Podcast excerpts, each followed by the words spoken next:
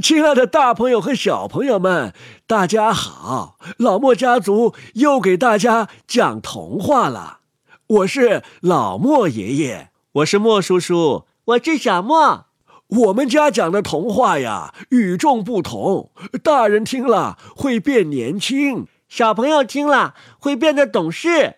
嗯，早上听狗带猫铃，一天心情都不错；晚上听童话，睡梦当中都是星星。所以你一定要关注老莫家族的微信公众号，并且呀，把它推荐给自己的朋友，告诉你的朋友有这么一个怪怪的家族，有一个一百岁的老小孩，还有一个八岁的莫叔叔。还有一个四十岁的老莫爷爷啊，我们就是三代同体、同口一声的老莫家族。嗯，今天这个童话呀，就和我们这个家特别的相像。什么地方相像呢？那就是一个童话里边啊，包含着三个小童话啊，太有意思了。那我们开始吧。哦，开始吧。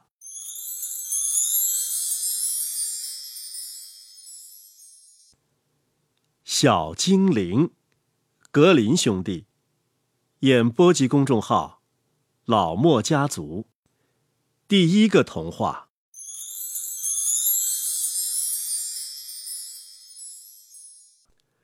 从前呐，有个鞋匠，日子过得越来越穷，到最后啊，他只剩下一块够做一双鞋的皮子了。到了晚上。他裁好鞋料，打算第二天早上制作，因为他问心无愧，躺在床上很平静，向亲爱的上帝祈祷之后就入睡了。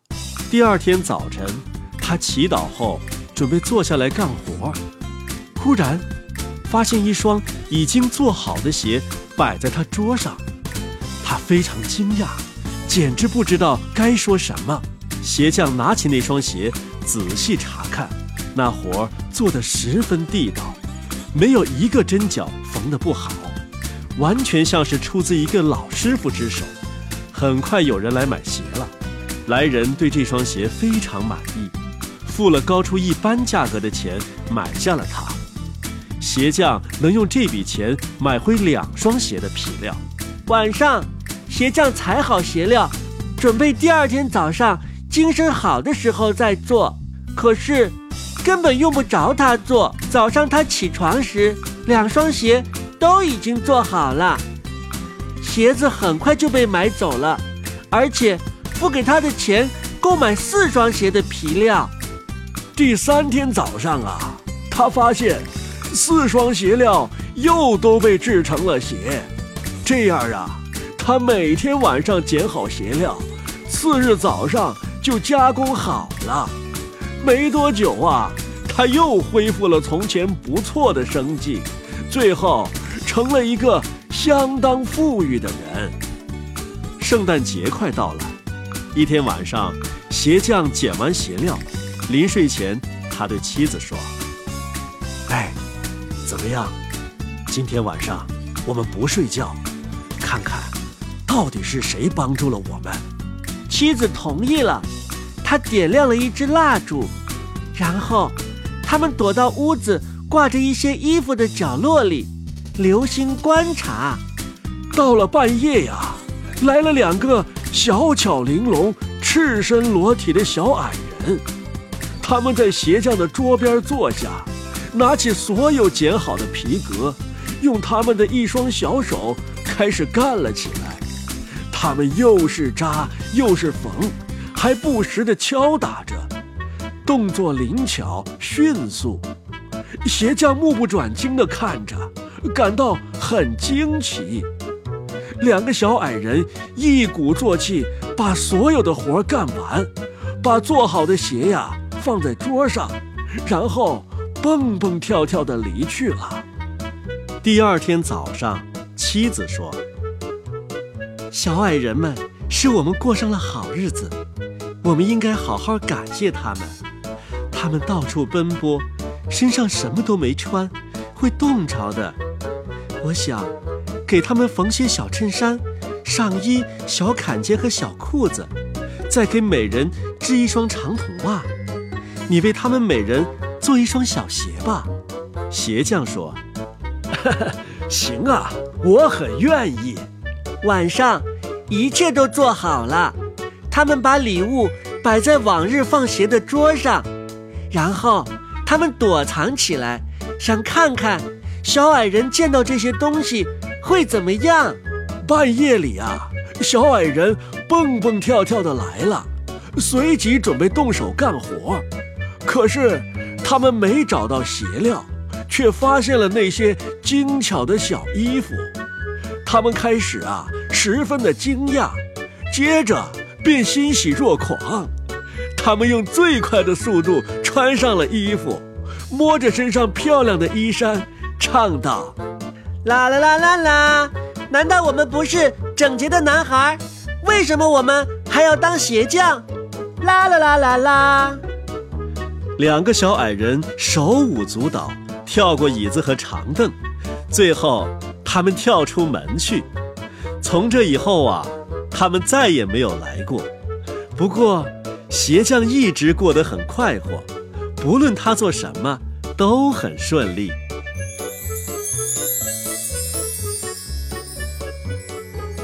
小精灵，格林兄弟，演播及公众号老莫家族，第二个童话。从前有一个穷苦的女仆，她又勤劳又整洁，每天打扫屋子，把脏东西倒在门口的一个大垃圾堆上。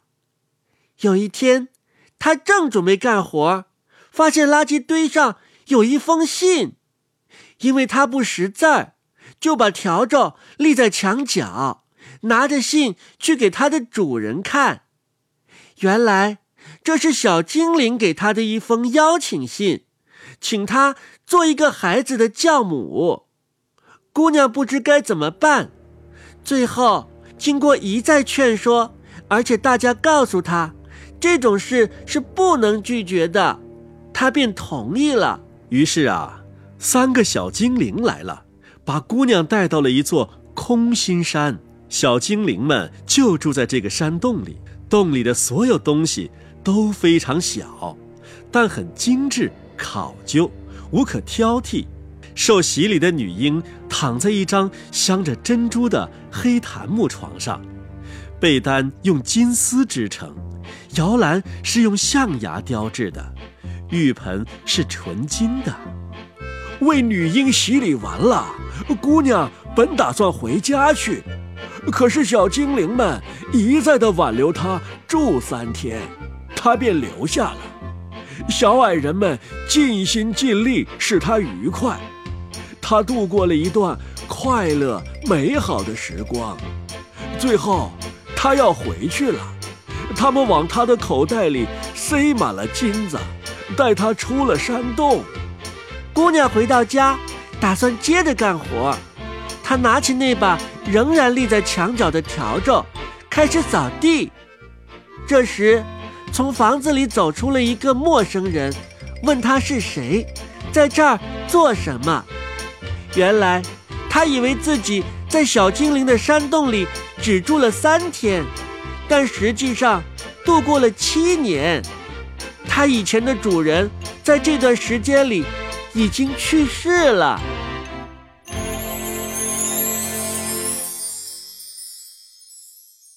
小精灵。格林兄弟，演播及公众号“老莫家族”第三个童话。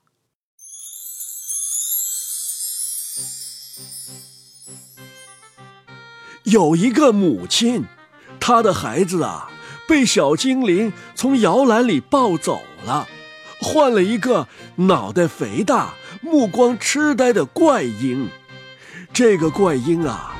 整日不想吃不想喝，女主人很着急，就去找她的女邻居想办法。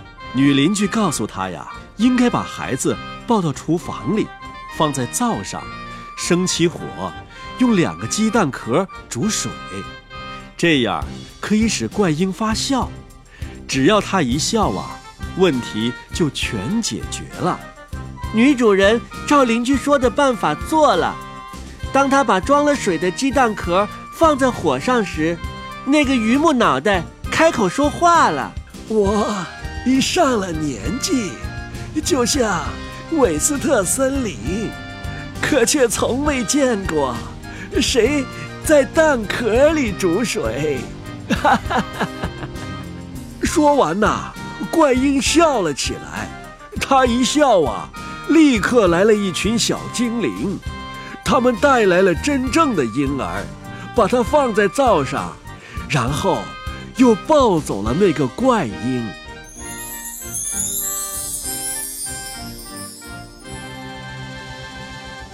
好了，大朋友、小朋友们，今天来自于格林兄弟的这个童话《小精灵》啊，就播完了。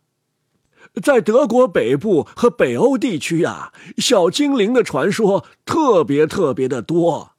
嗯，比方说《尼尔斯骑鹅旅行记》当中，把尼尔斯变成一个小木枕的，就是一个小精灵。北欧人呐，还特别的尊敬这些小精灵，因为他们相信这些小精灵可以让家里变得平安幸福。这些小精灵出来的时候啊，都是戴着一个小红帽，很可爱，很可爱的。啊，难怪尼尔斯后来变成大拇指之后，他也是一个小精灵，也戴着一顶小红帽。但是呢，这些小精灵呢，也会做出一些稀奇古怪的事儿，让人难以理解。比方说，今天这个童话里最后的那个故事，小朋友们听起来是不是就觉得怪怪的？嗯，甚至有点毛骨悚然。大家别害怕，在格林爷爷生活的地方，还有安徒生爷爷生活的地方啊，小精灵都是好的，他们不会出来害小朋友的。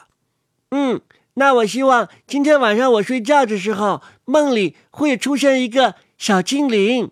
让他们来跟小朋友们做朋友吧。好了，今天的故事啊，就讲到这儿了。大家晚安，再见，Good night。